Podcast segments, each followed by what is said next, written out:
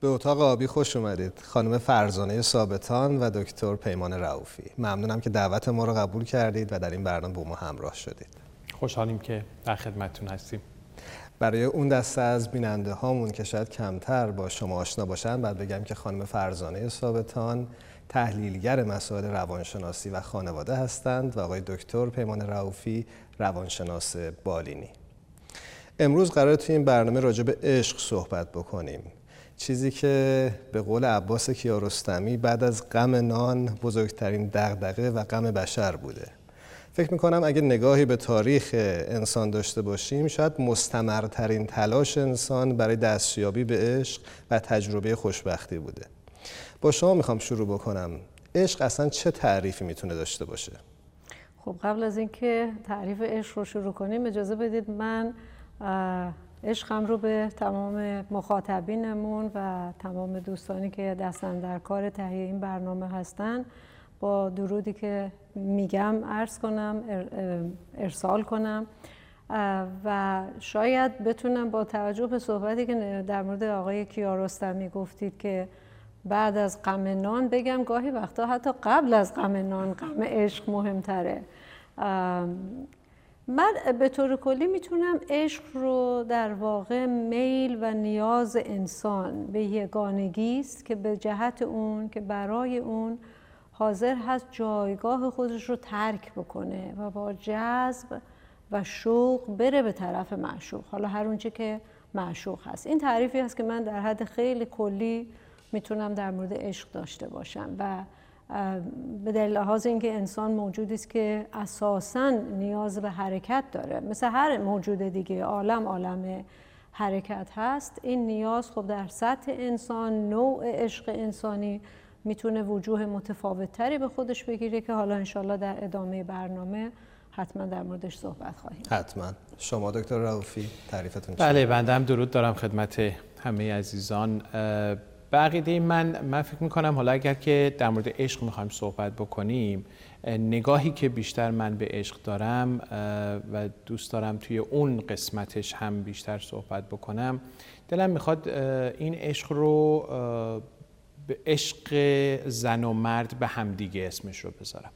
در صحبت‌های عامیانه ما خیلی از کلمه عشق استفاده میشه، عشق به غذا، عشق به کار، عشق به هنر، عشق‌های مختلف، و حالا اینها رو من دوست دارم بیشتر بگیم اینها علاقه هستند، سلیقه هستند، اینها اون نیازهایی هستند که حالا انسان ممکنه به حالا غذا داره و بعد این غذا مزه خوبی رو میتونه بهش بده.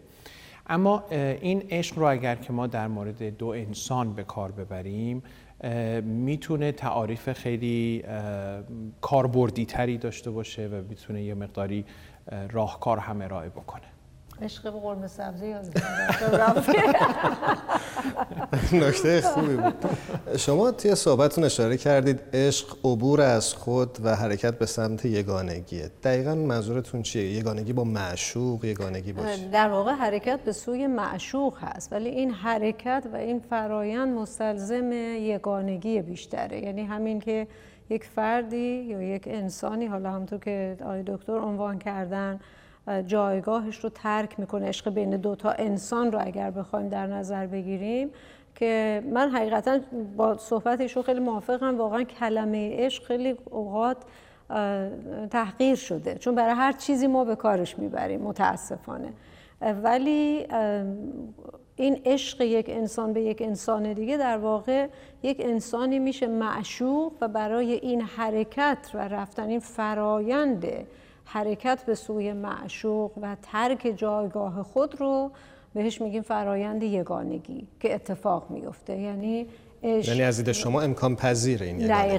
دقیقاً و تمام تلاش است. یگانگی مطلق هیچ وقت امکان پذیر نیست در این عالم، برای اینکه به هر حال هر انسانی فضا و مکان و جایگاه خودش رو حفظ میکنه، ولی این نزدیک شدن، این انعطاف پذیری، حالا مثلا از جمله ویژگی هایی که برای عشق میتونیم در نظر بگیریم این هست که فرد عاشق معمولا میزان انعطاف پذیریش بالاتر میره، میزان از خود عبور کردن، ترک خود و ترک به سوی معشوق بیشتر میشه که اینا همه نکات ظریفی هستن که میتونه خیلی اتفاقا تعارض ایجاد کنه در یک انسان، که من کجا خودم رو ترک کنم، کجا از خودم عبور کنم، کجا خودم رو ترک نکنم، هویتم رو حفظ کنم، این عشق به استحاله تبدیل نشه، به حل شدن در موجود دیگری تبدیل نشه و در عین حال هویت عاشقانش رو حفظ کنه. اینا همه واقعا جای بحث و گفتگو داره، ولی فرایند یگانگی یک امر انفکاک ناپذیر هست از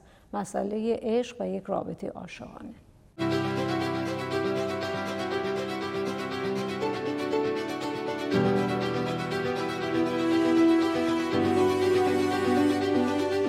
میخوام از شما بپرسم که از کجا بایستی بفهمیم که عاشق شدیم، یا چه چیزی رو بعد اسمش رو عشق بگذاریم؟ چه فاکتورهایی باید وجود داشته باشه که این دسته‌بندی رو بتونیم انجام بدیم؟ بله، ببینید حالا اگر که ما تعریفمون رو برگردونیم به قسمت زن و مرد و عشقی که بین اون دو به وجود میاد، که یک فرایندی داره که به وجود بیاد، که تحت تاثیر هورمون‌هایی هم به وجود میاد و محکم‌تر هم میشه، به عقیده من عشق احتیاج به شناخت داره. عشق بدون شناخت امکان پذیر نیست. میتونه یه حیله باشه، یه دروغ باشه، یه چیزی باشه که فقط ما داریم ازش استفاده میکنیم.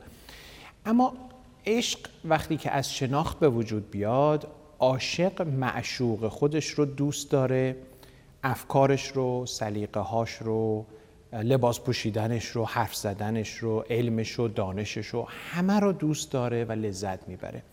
حالا در این ما یه خوددوستی هم میبینیم. اتفاقاً در دو جا این شناخت خیلی واجب هست. یکی زمانی که ما خودمون رو دوست داریم و بخوایم اصطلاحاً اون سلف استیم و رضایت از خود رو داشته باشیم، و یکی که زمانی که دیگری رو دوست داریم.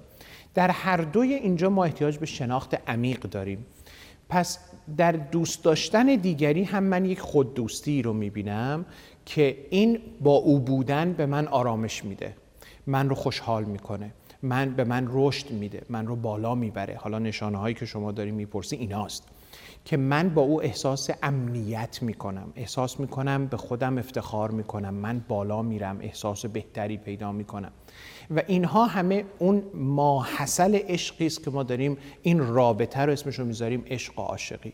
حالا تو این فاصله هورمون‌ها و هورمون‌های مغزی به انسان کمک میکنه که اون پیوندها رو پیدا بکنه، اون یه مقداری دغدغه پیدا کردن، نگران شدن، استرس پیدا کردن رو داشته باشه نسبت به معشوق خودش. و اساساً حالا بین ممکنه 6 ماه تا 3 سال این هورمون‌ها بسیار به انسان کمک میکنن که این روند رو ببره جلو. ولی از یه جایی به بعد دیگه این هورمون‌ها نیستن که به ما کمک میکنن، اون شناخته است، اون چیزایی که ما از اون فرد پیدا کردیم به ما کمک میکنه که این پیوندمون رو قوی بکنیم، قوی نگه داریم. شما اشاره کردید به موضوع امنیت که شاید یکی از نتایج عاشق شدن باشه. میخوام از شما بپرسم خانم ثابتان، امنیت آیا لزوماً با عشق اتفاق میفته یا نه؟ بستگی به نوع عشقش داره. به من اجازه بدید در ادامه صحبت‌های جناب رئوفی اشاره کنم به نظریه اریک فروم که یک نظریه قدیمی است ولی به نظر من همچنان با واقعیات جهان میخونه. اریک فروم میگه که عشق 2 مرحله داره، عاشق شدن 2 مرحله داره. یکی مرحله عاشق شدن یا falling in love و یکی مرحله در عشق ماندن being in love هست. خب وقتی عشق رو نگاه میکنیم بخصوص در سطح انسان که توأم با آگاهی است، با شناخت، با اون احساس ارزشمندی، احترام به خود و همه اینها اتفاق میفته، اگر اون سطح انسانی و در واقع معنوی و رضامندی همراه باشه، منجر به اینها میشه و انسان میتونه، افراد، اون دو فرد عاشق و معشوق میتونن از اون مرحله عاشق شدن عبور کنن که به نوعی عشق هیجانی است، توأم با هورمون هاست، هورمون ها کمک میکنن به پایداریش، و بعد وارد اون مرحله در عشق ماندن بشه که بار هیجانی و احساسی عاطفی فیزیکیش کمتر میشه و بار رضامندی و اون رابطه معنویش قوی تر میشه. خب طبیعی است که هر چقدر فرد احساس امنیت بکنه، احساس امنیت از کجا میاد؟ یکی از عوامل مهم در احساس امنیت این هست که من نسبت به اون فضایی که جدیدی که دارم واردش میشم حالت وضوح و روشنی داشته باشم، ابهام نداشته باشم. در اصطلاح اصلا یکی از ابعادی که میشه به آگاهی نگاه کرد یا شناخت نگاه کرد، شناخت کمک میکنه که برای من مسائل واضح‌تر بشه، روشن‌تر بشه. وقتی این وضوح اتفاق میفته من آگاه‌تر میشم، احساس امنیتی میکنم. ما معمولاً ترس مثلا از تاریکی داریم. چرا؟ چون در تاریکی ابهام داریم، چه اتفاقی در ناشناخته‌ها، ابهامات.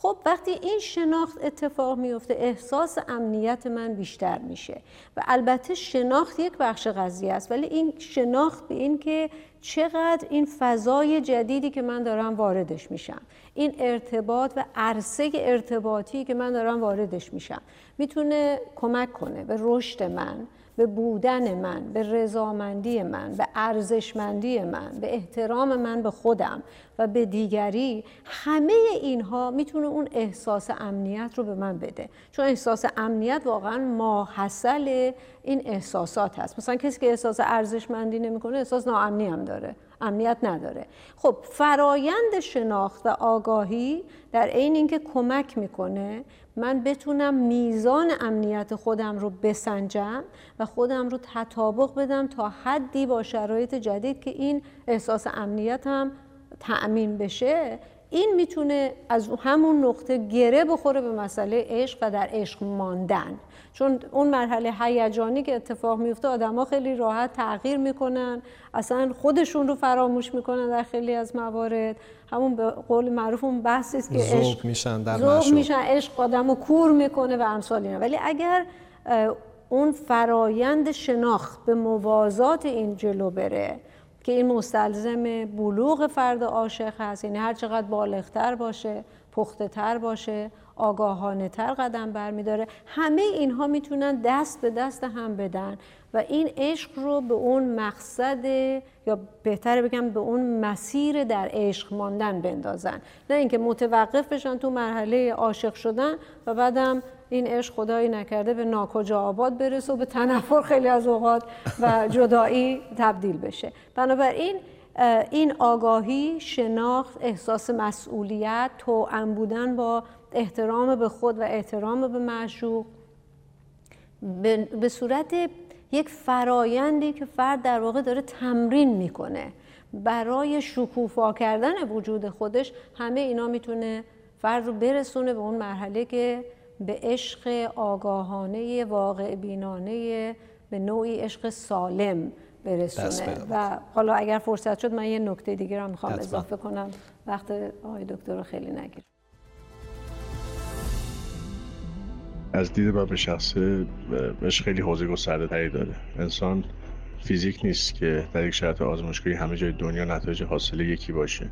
انسان شیمیه و خود یک انسان هم ممکنه در مواجهات عکس العمل‌های مختلفی داشته باشه. تو روزی تو 18 سالگی عشق رو یه جور تفسیر می‌کنی، در 25 سالگی تعریف دیگه‌ای براش داری و من که الان 40 سالمه ذهنیت دیگه‌ای راجع به عشق دارم. اما با هر تعریف و طبق هر شرایطی عشق مثل نخ تسبیح میمونه و ریل اصلی زندگیه. تمام زندگی رو اون بنا میشه. شما عشقی داشته باشید به همسر، به فرزند، به کار، به خود زندگی، به جریان سیال زندگی، تا بتونید ازش لذت ببرید، تا بتونید پویش داشته باشید، تا بتونید خودتون رو دوست داشته باشید. آدم قبل از هر چیزی باید عاشق خودش باشه تا بتونید دیگران رو هم دوست داشته باشید. عشق حس خوبیه که خودت و اطرافت میتونی بگیری. تفسیر من الان شاید این لحظه این باشه.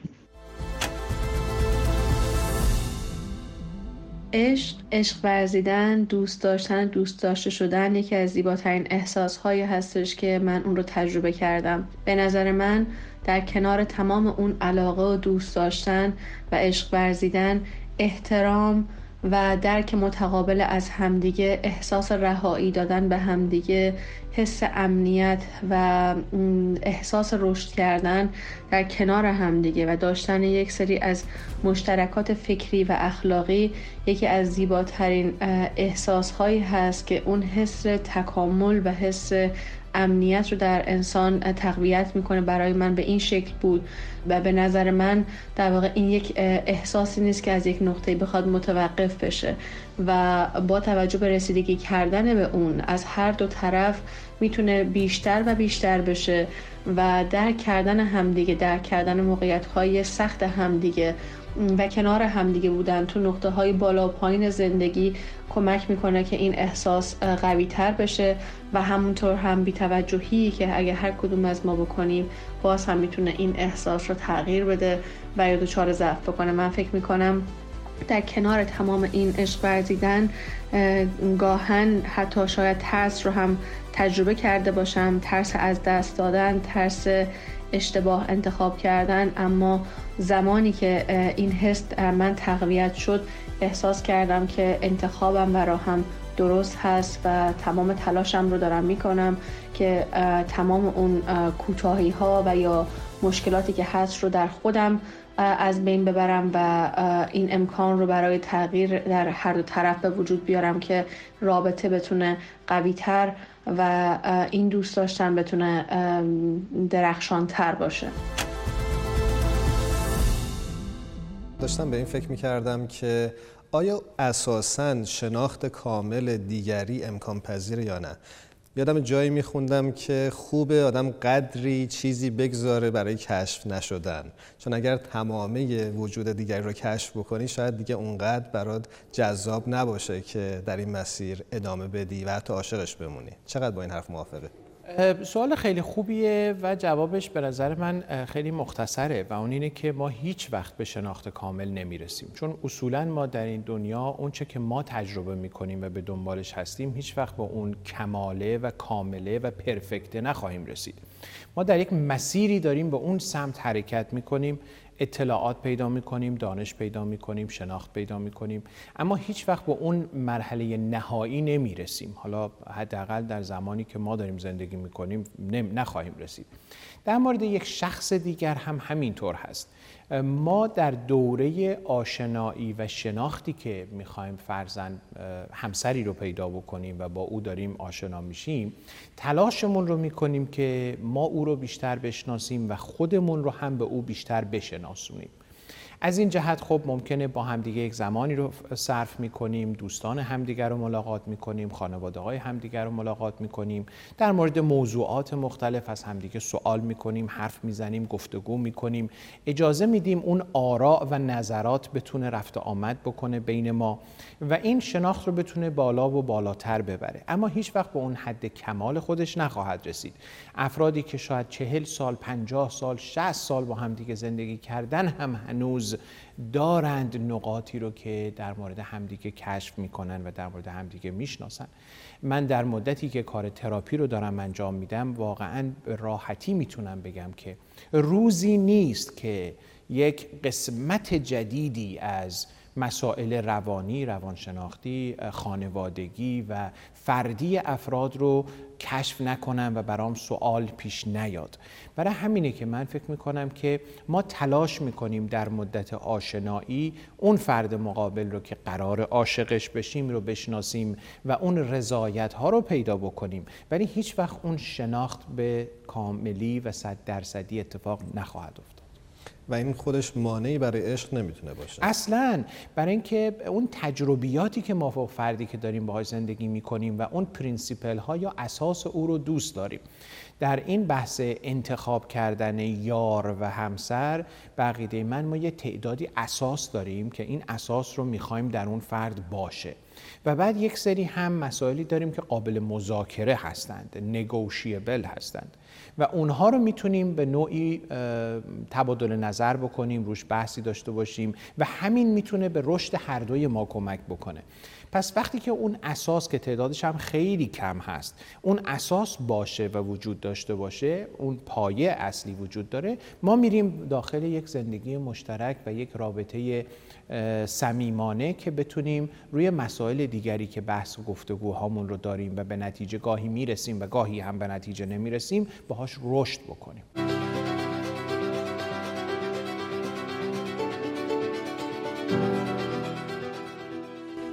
من اگه اجازه بدید در ادامه صحبت‌های ایشون یه نکته رو اضافه کنم و اون این هست که ببینید ما دو نوع نگرش به عشق داریم. یک نگرش انفعالی یا پسیو هست، یک نگرش فعال یا اکتیو. معمولاً متاسفانه حالا ریشه در دوران صنعتی داره و فضاهای اجتماعی داره، تحولات اجتماعی داره و همه اینها که وقت نیست متاسفانه بخوام به اونا اشاره کنم. در عشق منفعل فرد بیشتر از این که عاشق بشه میخواد معشوق باشه، یعنی تلاشش بر این است که من چیکار کنم که دوست داشته بشم. در عشق فعال تلاشش بر این است که دوست داشته باشه و این فعال بودن، خود نفس عشق ورزیدن، چنان که مظلوع عنوان میکنه، میگه که خود این عشق ورزیدن باعث شکوفایی وجود من میشه بدون اینکه من نگران این باشم که کاری رو بکنم که منو دوست داشته باشه. یعنی وقتی یک انسانی در مسیر حرکت و در مسیر رشد قرار میگیره طبیعتاً فعاله. این فعال بودن دائما داره در من چیزی رو به جوشش و به خروش میاره که جذابیت داره برای اون فردی که عاشق منه و این باعث میشه که این شناختی که شما عنوان میکنید هیچ وقت تمام نشه، همونطور که جناب رئوفی عنوان کردن. زمانی میتونید بگید این شناخت دیگه به ته رسید و حالا دیگه طرف معشوق من چیزی نداره که بخوام بشناسم، که اون عشق در مسیر انفعالی قرار گرفته باشه. من اینو شناختم، عاشق شدم، تموم شد. اونم تلاشش بر این بود که فقط منو جذب کنه و معشوق خوبی باشه و من دوستش داشته باشم.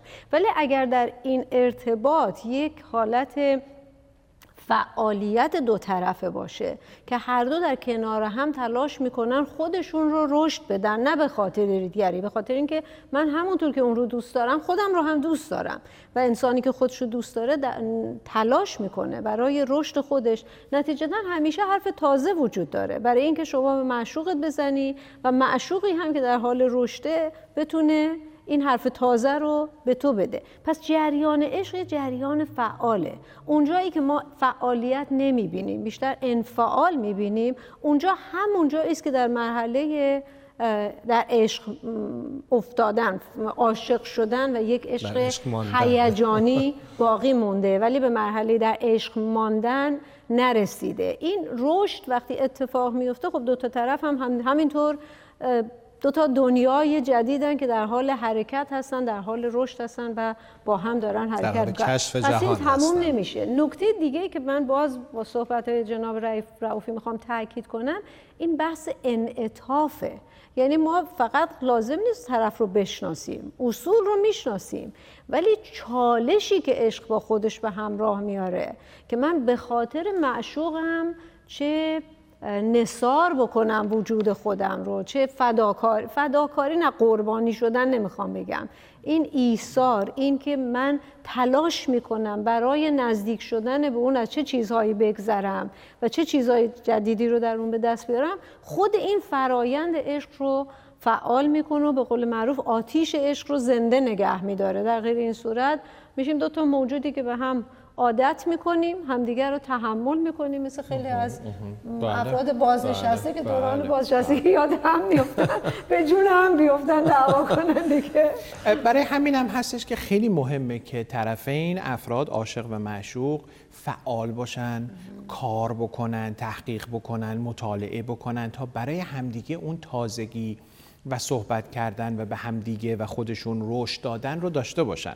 ما وقتی میبینیم یک نفر فقط یه وظیفه‌ای پیدا میکنه که فرض کنید فقط خونه‌داری بکنه، حالا چه مرد باشه چه زن باشه فرقی نمیکنه، اونجاست که میبینیم اون نخوت، رکود و عدم پیشرفت به وجود میاد و دیگه اون تازگی ها دیگه نخواهد بود. جایی که خب دیگه غذای قرمه سبزی رو خیلی خوب درست میکنه همسر من، فرقم نمیکنه حالا مرد یا زن، قرمه سبزی خیلی خوب درست میکنه، من عاشق قرمه سبزیاش هستم، دیگه توی این پیشرفتی نیست، دیگه توی این هیجانی وجود نداره. ولی کسی که فعال، کار میکنه، با دیگران سر و کار داره، تحقیقات میکنه، کتاب میخونه، کتاب مینویسه، همیشه مطلب برای گفتگو و صحبت کردن وجود داره، برای همدیگه تازگی ها وجود داره. سپاسگزارم از هر دوتون، بحث بسیار جذاب و داغیه، میتونه ساعتها ادامه پیدا بکنه، منتها وقت برنامه ما محدوده. اجازه میخوام که یک برنامه دیگه راجع به این موضوع بیشتر صحبت بکنیم، از ابعاد مختلفش حرف بزنیم، اما توی این برنامه ازتون خداحافظی میکنم و ممنونم که مهمان اتاق آبی بودید. ممنون که ما رو دعوت کردید. قربان شما. ما در اتاق آبی سعی می‌کنیم همچنان کنجکاو بمونیم و نسبت به مسائل اطرافمون بیشتر دقت کنیم. هر جا هستید شب و روزتون خوش.